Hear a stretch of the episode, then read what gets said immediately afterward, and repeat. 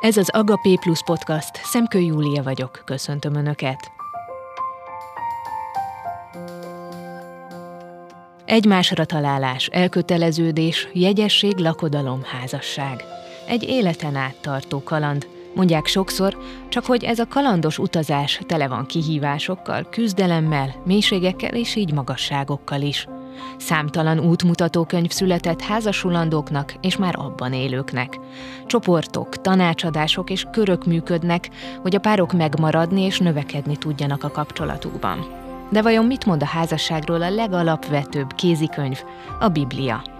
Miért van kitüntetett szerepe benne a házasságnak, mit jelent a menyegző hasonlat, és milyen gondolatokat kapnak a házaspárok, ha ezt a könyvet veszik kezükbe, amikor válaszokat keresnek a kérdéseikre. Ezúttal Kígyósi Bózsó Andrea képzésben lévő pár és családterapeutával, lelkigondozóval és Kismenyhért Ferences szerzetessel beszélgetek itt az Akapé Plus-ban. Mikor a házasságról beszélünk, érdemes Ádámhoz és Évához visszamenni most a szószoros értelmében. Nem jó az embernek egyedül lennie. Mit jelent ez? Nekem annyit jelent, hogy, hogy kapcsolatban élünk, hogy onnantól kezdve, hogy megszületünk, arra vagyunk teremtve, hogy kapcsolatban legyünk. Már egy pici baba is ki van nyitva arra, hogy, hogy a körülötte lévő emberekre nyitott, és ő csak így tud fejlődni, hogyha egyedül hagynánk, ő tulajdonképpen meghalna és hogy mennyire rá vagyunk utalva másokra, és hogy ez nekem egy kicsit erről, ennek a fejlődésnek a, az egyik gyönyörű állomása az, hogy, hogy házasságban élni, hogy férfi és nő egymásra talál, és hogy ez a kapcsolat, ez így tud kiteljesedni tulajdonképpen a házasságban. Hogy egymásra vagyunk utalva is, és én úgy tudok fejlődni, úgy tudom magamat, magamat is megismerni, hogy a másik tükrében látom magamat. A Szentírásnak valóban az első lapjainál kell elkezdeni, még Ádám és Éva előtt, amikor a teremtés történet kétféleképpen is le van írva. Most az elsőre utalnék, ahol az ember teremtése ugye mindössze csak egy nap a hat közül, de van egy nagyon lényeges mondat.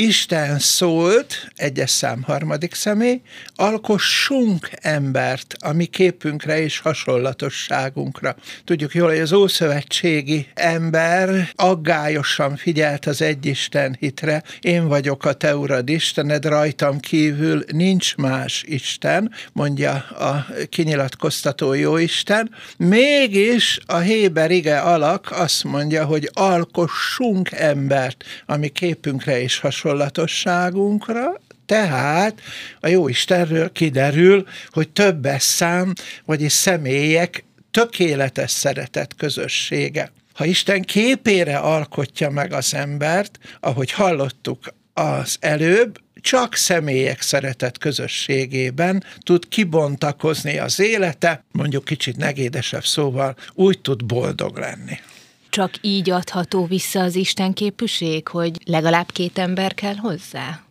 Hát a Jóisten megteremti a lehetőségét a személyek szeretet közösségének, és ebben a legszűkebb a kettő férfinak és nőnek teremtette. Tehát nem csak arról van szó, hogy a Jóistennek az elképzelése mi az emberről, hanem pont rögtön ott ennél a résznél az is ott van, és megteremtette az ember, férfinek és nőnek teremtette. Tehát ezt fontosabbnak tartja, mint az, hogy gondolkodó, tervező, és így tovább, és így tovább. Tehát a személyek szeretet közösségének a lehetősége legszűkebben az egy férfinek és egy nőnek az életközössége. Jézus is kimondja, hogy ahol ketten is há- vagy hárman összegyűlnek az én nevemben, és hogy igen, ez a ketten, ez, ez lehet maga a házasság is, hogy ott van közöttünk Jézus, tehát hogy szükség van arra, igen, hogy, hogy a közösségben tudjuk megélni a hitünket is és hogy abban tudunk fejlődni, meg abban tudjuk saját magunkat is meglátni, hogy hogy is van velünk az Isten. Ember párt teremtett az Isten. Andra, mit szokott mondani a csoport foglalkozásokon, meg a páros foglalkozásokon, hogy létezik nagy ő, a pár? Én nagyon nem szeretem ezt a kifejezést, én ezt a mitosznak tartom. Úgy, hogy van valaki, akit nekem teremtett a jóisten, szerintem ilyen nincsen, hogy csak meg kell találnom ennyi a feladatom, hogy aztán, hogy éppenséggel a világ másik oldalán él, vagy teljesen más társadalmi státuszban van, hogy most nekem annyi a feladatom, hogy meg kell keresnem, nem, ilyen nincsen. Olyan van, hogy valakit megtalálok, és aztán időt szánok rá, és energiát teszek abba a kapcsolatban, ami kettőnk között van, és akkor ebből fejlődhet ki az, hogy igen, ő nekem a nagy ő de ez, ez iszonyú sok munka, és energia, és idő, és ráfordítás, figyelem arra, és kicsit én szeretem párhuzamba is állítani egyébként az Isten kapcsolattal is a párkapcsolatot, hogy az Istennel is akkor van kapcsolatunk, ha időt szánunk rá, ha figyelünk rá, ha, ha mi is akarjuk, hogy együtt legyünk vele, és mert az Isten vár ránk, ő igazándiból nyitott mindig arra, hogy közeledjünk, vagy ő ott van, és vágyik ránk tulajdonképpen, és hogy rajtunk múlik a mi akaratunkon. Ugyanez van a kapcsolatban is, hogy időt kell szánnunk arra, hogy amennyi energiát én belerakok egy kapcsolatba, annak a remélhetőleg többszörösét fogom visszakapni. Van az a szófordulat, hogy egymásnak teremtette őket. Hogyan lehet feloldani az egymásnak teremtettség dilemmáját?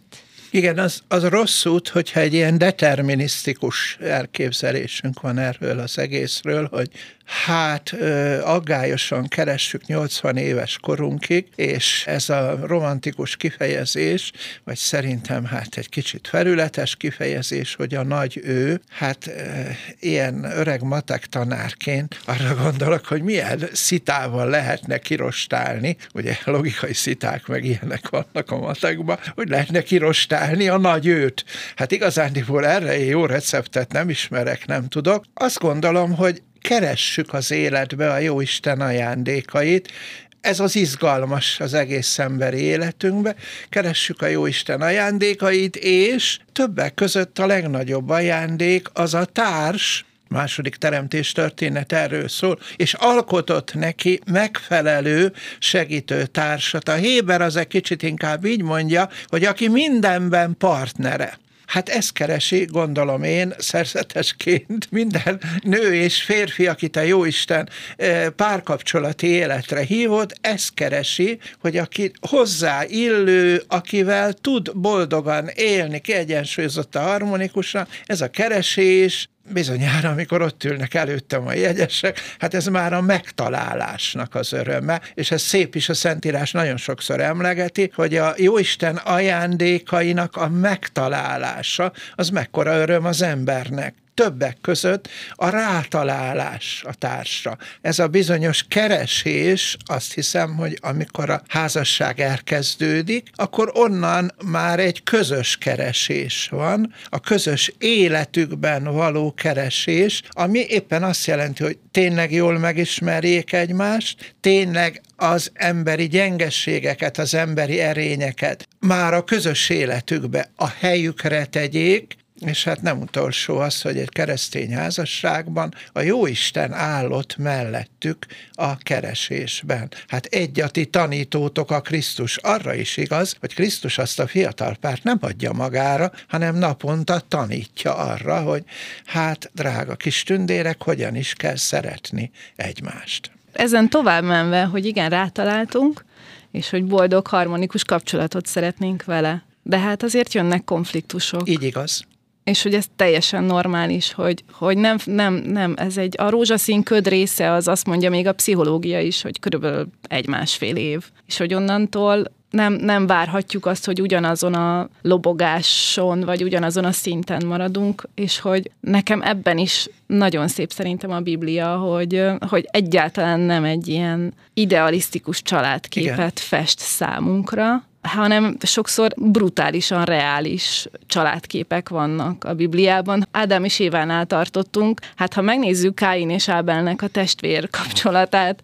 hát a ma- mai viszonyok között is azt mondanánk, hogy, hogy hát azért ez brutális, és hogy milyen családban nőhettek föl ezek a gyerekek, akik eljutnak idáig, hogy, hogy ilyen konfliktus keletkezik közöttük. És akkor tovább mehetünk, hogy Jézus is milyen családból jön az ő emberi mi voltában, egy olyan családot választ, ahol minden volt. Gyilkosság, árulás, házasságtörés, minden, kezdve, nem tudom, Dávid királytól ugye mondjuk Jézusról, hogy Dávid fia, de közben Dávid beleszeret Becsábéba, és azért megöleti Úriást, és meghal az első gyerekük, tehát hogy ott is nem egy ilyen kerek, nem tudom, nagyon ideális. És akkor tovább menve ott van mondjuk Júda és Támár története, tehát az sem egy, egy leányregénybe való történet, és hogy egy ilyen családba születik bele Jézus, és vállalja, hogy, hogy ő közösséget vállal ezzel a családdal. Egyébként miért van a Szentírásban ennyi párkapcsolati konfliktus? Ez a sok. Nekem ezt azt, azt üzeni, hogy nem csak azokhoz jött el Jézus, meg nem csak azokhoz szól a Biblia, akik ilyen éppen jól vannak, és van éppen idejük, nem tudom, filozofálgatni, vagy a teológiai kérdésekkel foglalkozni, hanem azokhoz is, akik házassági krízisben vannak, akiknek most éppen nem tudom, nem könnyű az élete, aki a gyerekével küzd, aki egyedül van, és éppen társat keres, vagy éppen a kapcsolataiban magányos, tehát, hogy mindenkihez szól a Biblia is, és mindenkinek van üzenete. Nagyon fontos az, hogy a Szentírás az emberi élethez szól hozzá. Tehát, hogy a Bibliában van konfliktus, vállás, negatív dolgok, ez azt jelenti, hogy nem a Bibliában van ez, és máshol nincs, hanem az életben van mindez, hiszen a pátriarkák, a királyok húsvér emberek voltak. És amikor a konfliktusokat olvassuk a Szentírásban, azért ott mindig ott van, és ez nagyon örvendetes dolog, hogy Dávid leborul a bűnbánatában az Úristen elé, és azt mondja, könyörülj rajtam szerető jóságot szerint. Tehát a házas házasságban is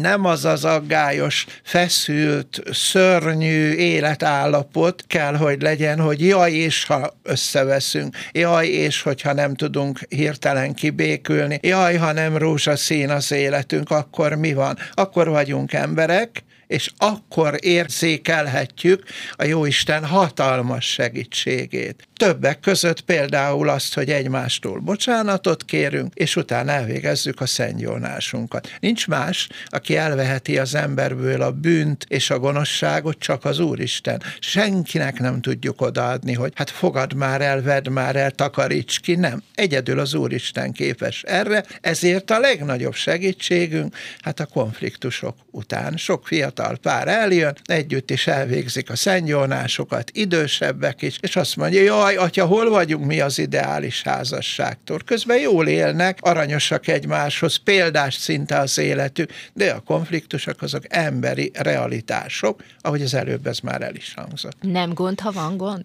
Nem gond. Nem. Akkor ugye azt szokták mondani, hogyha valaki reggel fölébred, és nem fáj semmi, az halott. Tehát, vagy másik kifeje... Vagy nagyon fiatal.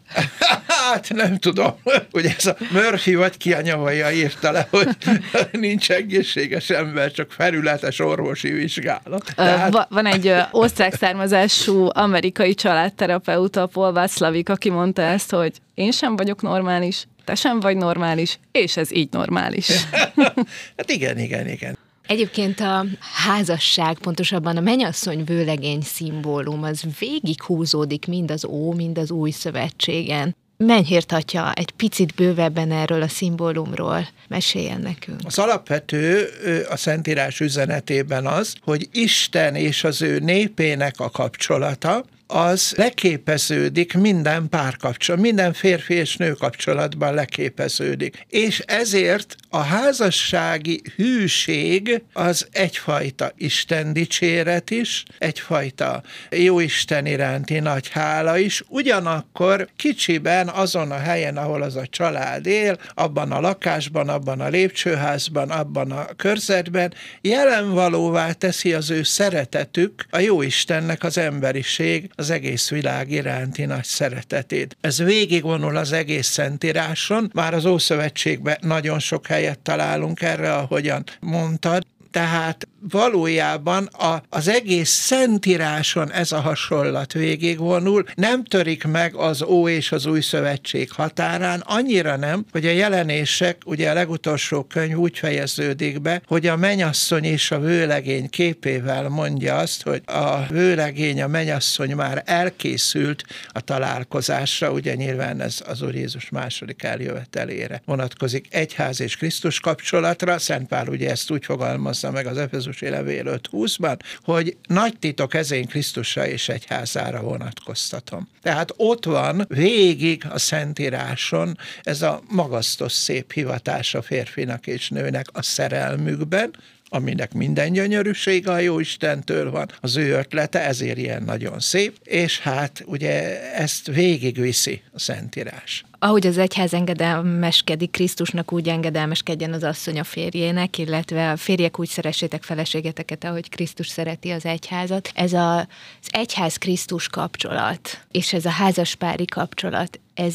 nem tud nagy súlyt rakni hát, a Tudni tud, ez igen, nagyon sok ö, olyan párral találkozunk, akik az egyháznak is egy csomó elvárását látják csak. Tehát, hogy ennek se tudunk megfelelni, meg annak se tudunk megfelelni, és hogy de, tehát nem innen kellene indulni, hanem onnan, hogy Istennek az óriási irgalma az, az így mindent befed. És ha innen indulunk, akkor tudunk eljutni a bűnbánatig is, hogy, hogy igen, belássam a bűneimet tehát hogy mi van előbb, hogy látom-e Istennek azt az óriási irgalmát. És az is igaz, hogy igen, hogy egy, például egy párterápiában is akkor lehet lépni, onnantól indul el a munka, hogyha nem azt keresem, hogy te hogy tudsz engem. Tehát, hogy folyamatosan azt várják a párok, hogy de hát ezt se teszed meg nekem, azt se teszed meg nekem, szükségem lenne arra, hogy te töltsél engem, hogy feltöltsd a szeretett tangjaimat, és hogy így nem lehet dolgozni. Onnantól lehet dolgozni, ha én felismerem azt, hogy én mit tudok tenni, érted? Hogy én hogyan tudok tulajdonképpen a kettőnk között lévő kapcsolatért, ami egy önálló identitás, ami ugyanúgy él, hogy én ezt hogy tudom ezt a kis virágot locsolgatni, és hogy én mit akarok ebbe tenni. Innentől el kell, lehet egyáltalán elkezdeni dolgozni a házasságunkon ha a Szentírásnak csak kiragadott részeit nézzük meg, és nem vagyunk hajlandók végigolvasni figyelmesen a Szentírást, akkor óriási ellentmondásokra jutunk egyik mondat, legyetek tökéletesek, amint a ti mennyei atyátok tökéletes. Elolvassa egy fiatal pár, akkor azt mondja, jó, ezen a versenyen mi nem indulunk. Tehát ez a egy kiragadott rész. Ugyanakkor, ha elolvassuk azt, hogy az Úr Jézus hogy mit is vár tőlünk, akkor ott, amikor a példabeszédben azt mondja, hogy legyetek olyanok, mint a szolgák, akik urukra várnak. És ott van egy nagyon fontos rész, amikor az Úr Jézus azt mondja, hogy boldogok, tehát ez a nagy szó itt van,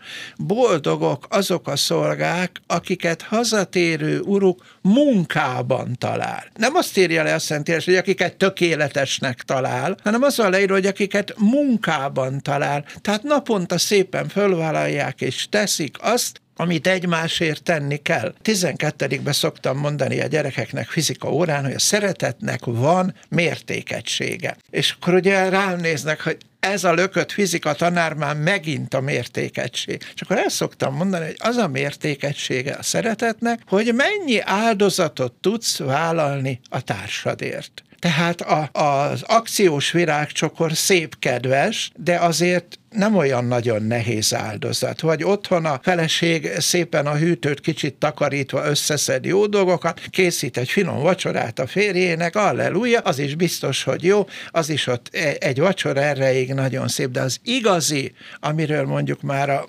ezüst meg aranylakodalmasok számolnak be, az valójában arról az óriási nagy igazságról szól, hogy ekkor kötöttünk házasságot, és 25 év, 50 év után is egymás mellett vagyunk. Az vagyok neked, aki 25 éve, aki 50 éve, vagy még nagyobb életkorok is vannak, és évfordulók, vagyis a hűség szenteli meg. A hűségnél nagyobb érték nincs, ami megszenteli a párkapcsolatot, mert a szeretet az a hűségben tud megnyilatkozni. Ez elvont szó önmagába, hogy szeretet, szeretet a hűségben tud megnyilatkozni, és a szeretet az áldozatvállalásnak a formája, a kereszt abszolút erről szól, és a keresztre tészik a kezüket, amikor az esküvőbe elmondják azt, hogy téged soha el nem hagylak. Tehát az nem véletlen teszi a keresztre a jegyes a kezét, amikor azt mondja, hogy úgy, amint Krisztus szereti az egyházat, úgy, amint az egyháznak kell szeretni. Tudom, hogy ez nagyon nagy áldozat, és ezért a keresztre mondjuk ki az esküszavait. A házasság szentsége az az egyetlen olyan szentség, amit a felek egymásnak Így nyilatkoztatnak ki. Ez Így mit jelent? Ez miért van? Hát a, a szentség kiszolgáltatás ugye az alapvetően most részletek nélkül a Jóisten kegyelmét közvetíti. És ez egy nagyon-nagyon fontos szentségtani ismeret, hogy a kegyelem nem a diakónus meg, nem a püspök, pap, de nem is Ferenc pápa által árad ki egy párkapcsolatban, egy házasságban, hanem a vőlegény, menyasszony, férj, feleségen keresztül árad, az esküvőn is, mint ahogy az életbe, a mindennapi életben is, hát nem mi papok avatkozunk ott, meg kotnyeleskedünk egy házasságba, hanem hát a Jóisten a társon keresztül küldi, adja az ő kegyelmét. És ez a keresztre mondott eskü, ez nagyon érdekes, hogy utána ez hogy megy tovább, hogy ez a mindennapokban újból és újból igent kell mondanunk, és hűségesnek kell lennünk a másikhoz. Ez hogy néz ki egészen apró dolgokban, hogy nem tudom, rátekeri a másik a fokrémes kupakot a fokrémre. Én például a iszonyú ideges szoktam lenni a férjemre, hogy úgy veszi a cipőjét, hogy nem köti ki a cipőfűzőjét. És hogy ezt hogyan teszem szóvá, hogy hogyan,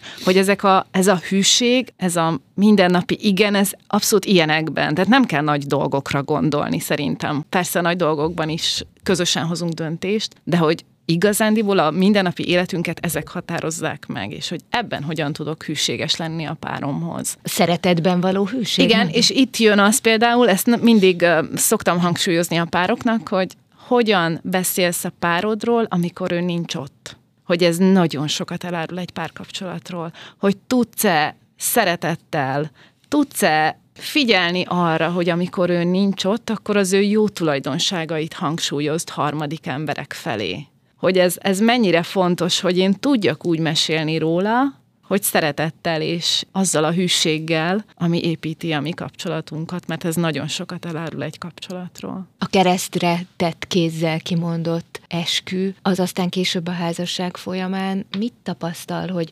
mennyire nyúlhat oda-vissza a pár? Tehát ott azért mégiscsak vagy négy ember előtt, vagy 140 ember előtt mondanak ki nagyon hát igen, súlyos a, mondatokat. A szentség az mindenképpen egy óriási segítség, tehát ez, ez már a kegyelem része. Amit tudnak tenni a párok, az ugye az ima. Szerintem a közös ima az mindennél nehezebb műfaj. Tehát, hogy, hogy ez egy olyan intim dolog az Istennel való kapcsolatunk, és hogy én egyénileg imádkozom, az így az én valahogy így igen a rejtekbe megyünk, és, és hogy ott szólunk az Istenhez. Az, hogy ketten együtt hogyan szólunk az Istenhez, az egy írtózatosan nehéz műfaj. Sokszor nagyobb tabu, mint akár a szexualitás, mert hogy nem tudnak egyszerűen megnyílni ebben a párok egymás felé sem. Miért? Mert hogy annyira az Isten kapcsolat az egy rejtekben van, rejtett, és hogy, hogy ezt, ezt is mondjuk tanulni lehet, hogy, hogy én hogy hangosan kimondok mondjuk a párom előtt egy imát, amiben az Istenhez szólok,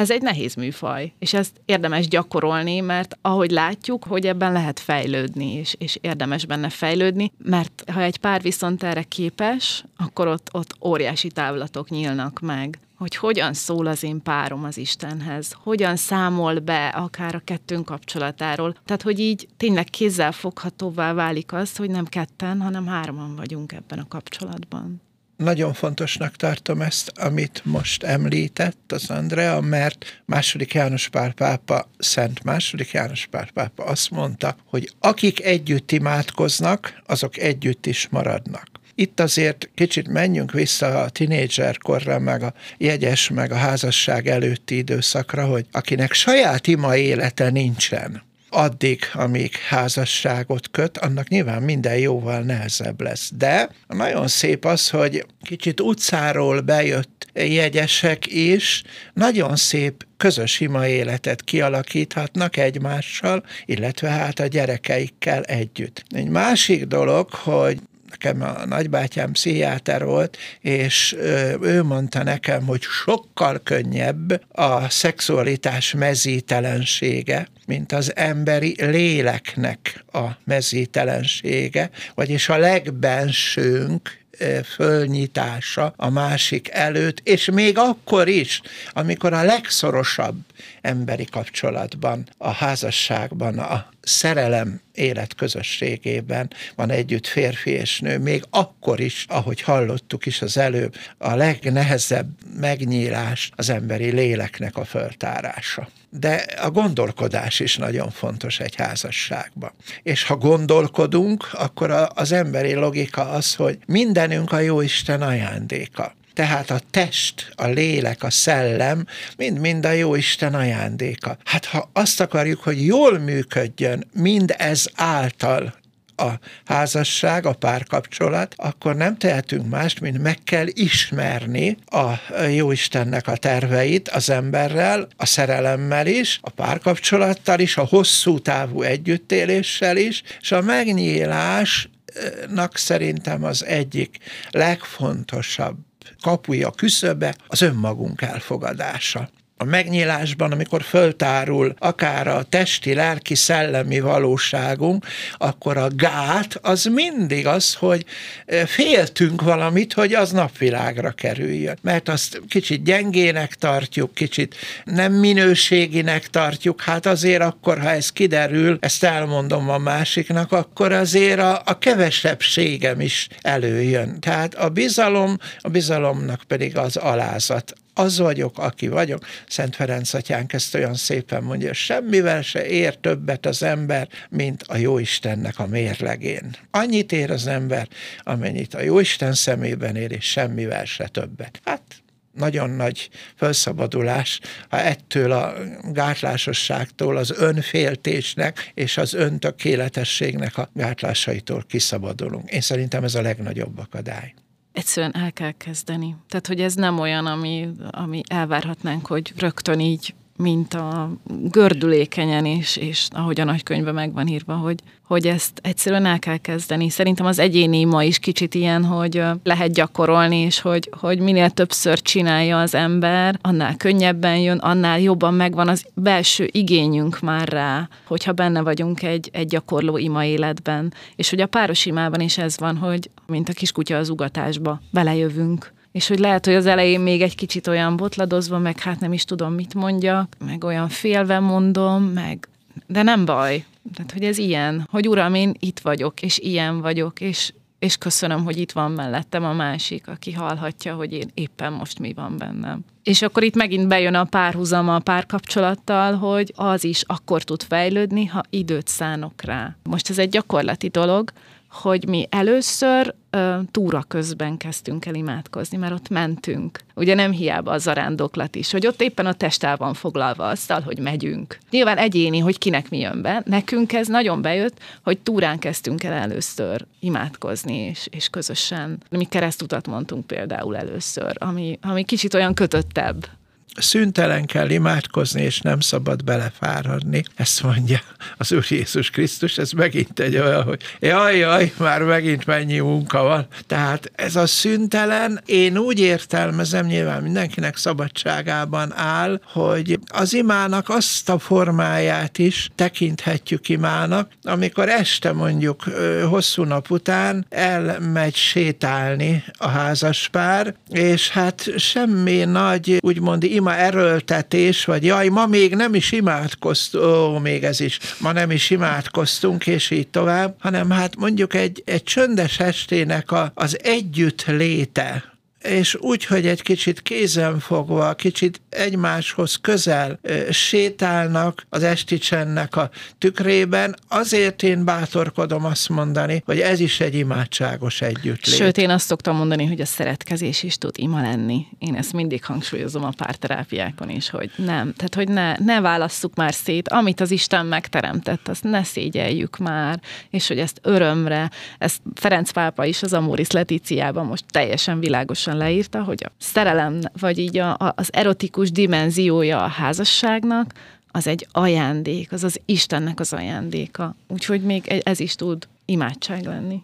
Az egy nagyon sarkalatos momentum, hogy Jézus Krisztus az első csodáját a kánai mennyegzőn, egy esküvőn tette. Ez azért jelentősen kiemeli minden egyébből a mennyegzőt az nagyon szép, amikor egy fiatal pár az ő nagy, tágasabb szeretett közösségük, család, rokonság, jó barátok, ismerősök nyilvánvalóvá teszi az örömüket, meg a hálaadásukat. Hát az, hogy örülni tudnak egymásnak, illetve azt, hogy rátaláltak arra, akivel egy kibontakozó közös életet elkezdhetnek. Ha most a kánai mennyegzőre gondolunk, akkor egy kicsit a katolikus Mária tiszteletet is bizony-bizony jó helyére tenni és hangsúlyozni, mert aki szólt hogy itt baj lehet, itt gond lehet, az a boldogságos Szűz Mária volt. Miért akarjuk őt kirekeszteni a házasságokból? Miért nem tanítjuk meg a Mária segítő imakérésre? Mert a boldogságos Szűz Mária élte a házasságot. És ahogy ez már az elején is elhangzott a beszélgetésnek, nem is olyan könnyű körülmények között élte meg a házasságát Józseffel. Na most akkor, hogyha az első mozdulat, az első figyelmesség az Máriáé volt. Fiam, hát nincs boruk, baj lesz. És az Úr Jézus pedig a ténylegesen isteni erővel tenni tudó.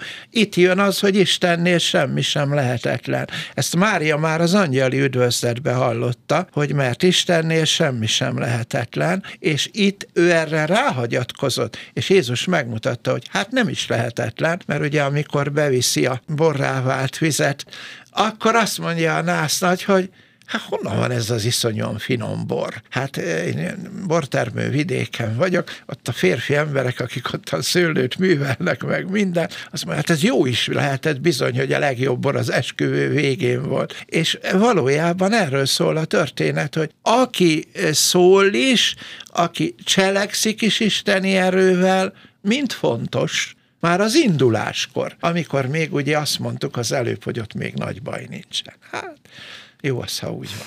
Nagyon szeretem ezt a, ezt a történetet, és mindenkit hívok arra, hogy szerintem így olvassa el ezt a történetet, és, és csukja be a szemét, és érezze meg, hogy ki ő ebben a történetben. Hogy vajon a menyasszony, vagy a vőlegény? Én, amikor ezt így megtettem, és, és, és egy ilyen kvázi elképzeltem ezt az egész történetet színesen, kik lehetnek ott, hogy néz ki egyáltalán ez az egész esküvői forgatag. Én ott valószínűleg így szakmámból adódóan is, én a szolga voltam, akinek szól Jézus, hogy töltsem meg azokat a nagy korsókat, és hogy ez annyira jó, hogy hogy nekem ennyi a feladatom tényleg, hogy, hogy megtöltsem azt a korsót, oda vigyem Jézushoz, és a csoda már nem az én feladatom, azt Jézus csinálja teljesen. Ezért is szeretem, hogy, hogy jó ott lenni a pár mellett kvázi szolgaként, de hogy a csoda nem az én feladatom. És hogy erre hívok mindenkit, hogy te ki vagy ebben a történetben, hogy érezd meg, hogy hol állsz Jézushoz képest, hol állsz Máriához képest, hogy ez, ez annyira egyéni, hogy kihez hogyan szól ez a történet, és hogy hogyan tudja meglátni azt, hogy mit mond neki, mert hogy szerintem nagyon sok olvasata van ennek a történetnek. A szolgákhoz egy nagyon szép mondat ott van, azt, azt sem hagyjuk ki, amikor is azt mondja a történet, a mesélő, az evangelista, hogy nem tudták, hogy honnét való ez a nagyon finom bor, de a szolgák tudták, akik ugye Jézusnak segítettek a hat Igen, és ez a párterápiában is így van, hogy, hogy nagyon sokszor nem is hívő párok jönnek és hogy én tudom, és hogy elég nekem tudni, nem kell a párnak tudni, Így hogy, van, hogy tehát honnan a szolgák tudták. Igen. Krisztus az életét adta értünk, és hogyha van ez a szeretet kapcsolat, akkor lényegében az életünket kell adni a házastársunkért, mindent oda kell adni a házastársunkért. Hát, mint itt elhangzott már, hogy az áldozatvállalás, ez nagyon-nagyon fontos egy Meddig tart egy áldozatvállalás? Hát ezt megválaszolni, ezt mindenkinek, ez szerintem mindenki egyénileg válaszolja meg, hogy én mennyit tudok magamból adni. Például arra se tudok válaszolni, amikor ezt megkérdezik, hogy, hogy meddig tart egy hűség mondjuk egy függő házastárs mellett, hogy egy alkoholista férjet meddig kell, hogy kitartson egy feleség mellette, erre nincs általános válasz. Mert van, aki végig tudja azt csinálni, hogy, hogy ott marad mellette, és kitart, és, és a gyógyulását ezáltal tudja szolgálni, és van, akinek meg nem megy ez. Tehát olyan élethelyzetekben vannak házas párok, azt látjuk, amik tényleg sokszor erőn felüliek. És hogy ezt mindenkinek egyénileg kell szerintem így megválaszolni ezt a kérdést, hogy én mit tudok tenni még a házasságomért, meddig tudok én elmenni abban, hogy feláldozzam az életemet, azt, hogy, hogy mondjuk megmentsem akár a házasságomat, akár a házastársamat, mondjuk egy ilyen, ilyen nehezebb szituációban. Mit szokott tanácsolni a házaspároknak, hogy hogyan keressék meg saját magukban, hogy ők maguk meddig tartanak? Minél több interakció, tehát hogy az nagyon jó, hogyha ezt a házastársal együtt tudja valaki csinálni, hogy, hogy mondjuk egy párterápiában, vagy bármilyen, vagy egy lelki beszélgetésben ott tud lenni a házas pár mind a két tagja, mert úgy szerintem könnyebb dolgozni. Ha valaki ezt egyénileg keresi, akkor meg hát az ima, az önismeret, hogy én éppen hol tartok, én, én velem mi van, én hogy vagyok, akár lelkileg, akár egészségileg, nem tudom, nagyon sokféle szempontból, de az mindenképp szerintem tanácsolható, hogy szakemberhez nyugodtan forduljon bárki, lelki gondozóhoz, pszichológushoz, lelkészhez, paphoz, aki éppen neki bizalmasa tud lenni, akiben ő megbízik, és így keresse azt, hogy ő neki hol vannak ezek a határai az apostolokat ugye úgy emlegetjük, hogy Szent Péter, Szent Pál, Szent Tamás, Szent Bertalan, és így tovább, de ezek az emberek, ezek az apostolok a, az életük odaadásában Krisztusért akarták a legtöbbet adni, és ugye Jézus mondja ezt a mondatot, ami egy isteni kritérium, senkinek sincs nagyobb szeretete annál, mint aki az életét adja barátaiért. Hát itt van a kereszt áldozatnak ugye az igazi Jézusi eh, megfogalmazása. Az apostolok szívesen haltak meg az Úr Jézus Krisztusért, de az életük korábbi szakaszaiban eh, nagyon tudtak visszalépni, visszahőkölni, sőt, odáig eljutni, hogy hát éppen a csodálatos kenyérszaporításnál Jézus azt mondja nekik, csak nem akartok ti is elmenni. Tehát az emberi életünkben ez, a, ez az élet odaadó bátorság, meg az életet oda nem adni akaró félelem, ez párhuzamosan együtt van. Mit szokott ajánlani Menyhért atya mondjuk a nászmise előtt vagy után a házaspároknak? Van ilyen útmutató? Az útmutató, az ugye maga lehet az evangélium, mindig ők választanak a nászmisére, meg az esküvőjükre a Bibliából részleteket, és már ott is kiderül, hogy azért mennyire minden ember különbözik és más, hogy éppen ők mit akarnak választani. Hát le, ugye sláger a szeretet himnusz, sziklára épített ház, akkor a szentpáli életszabályok, szeressétek egymást, mint Krisztus szeretett minket, és így tovább, és így tovább. Én útmutatónak azt mondom a jegyeseknek, úgy érzem, csak annak van hitele, amit magamnak is mondok útmutatónak, szerzetesként, hogy a hűségünket a Jóistenhez azt őrizzük meg. Ha ő ott áll mellettünk, ha tőle kérdezzünk, hozzá imádkozunk, vele beszélünk, akkor ez a hűség nagy esélye van, hogy megmaradhat.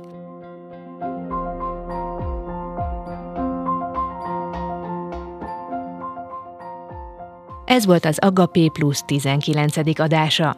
Kígyósi Bózsó Andrea képzésben lévő pár és családterapeutával, lelkigondozóval és Kismenyhért Ferences szerzetessel beszélgettem. Ezt az adásunkat és a korábbiakat is meghallgathatják a Spotify és a MediaClick oldalain, és a YouTube-on a Bizonyisten csatornán is. Iratkozzanak fel az oldalra, és akkor számos más Duna TV által készített vallási műsorról is értesítést kapnak. Köszönöm, hogy újra együtt kereshettük a pluszt. Szemkő Júliát hallották.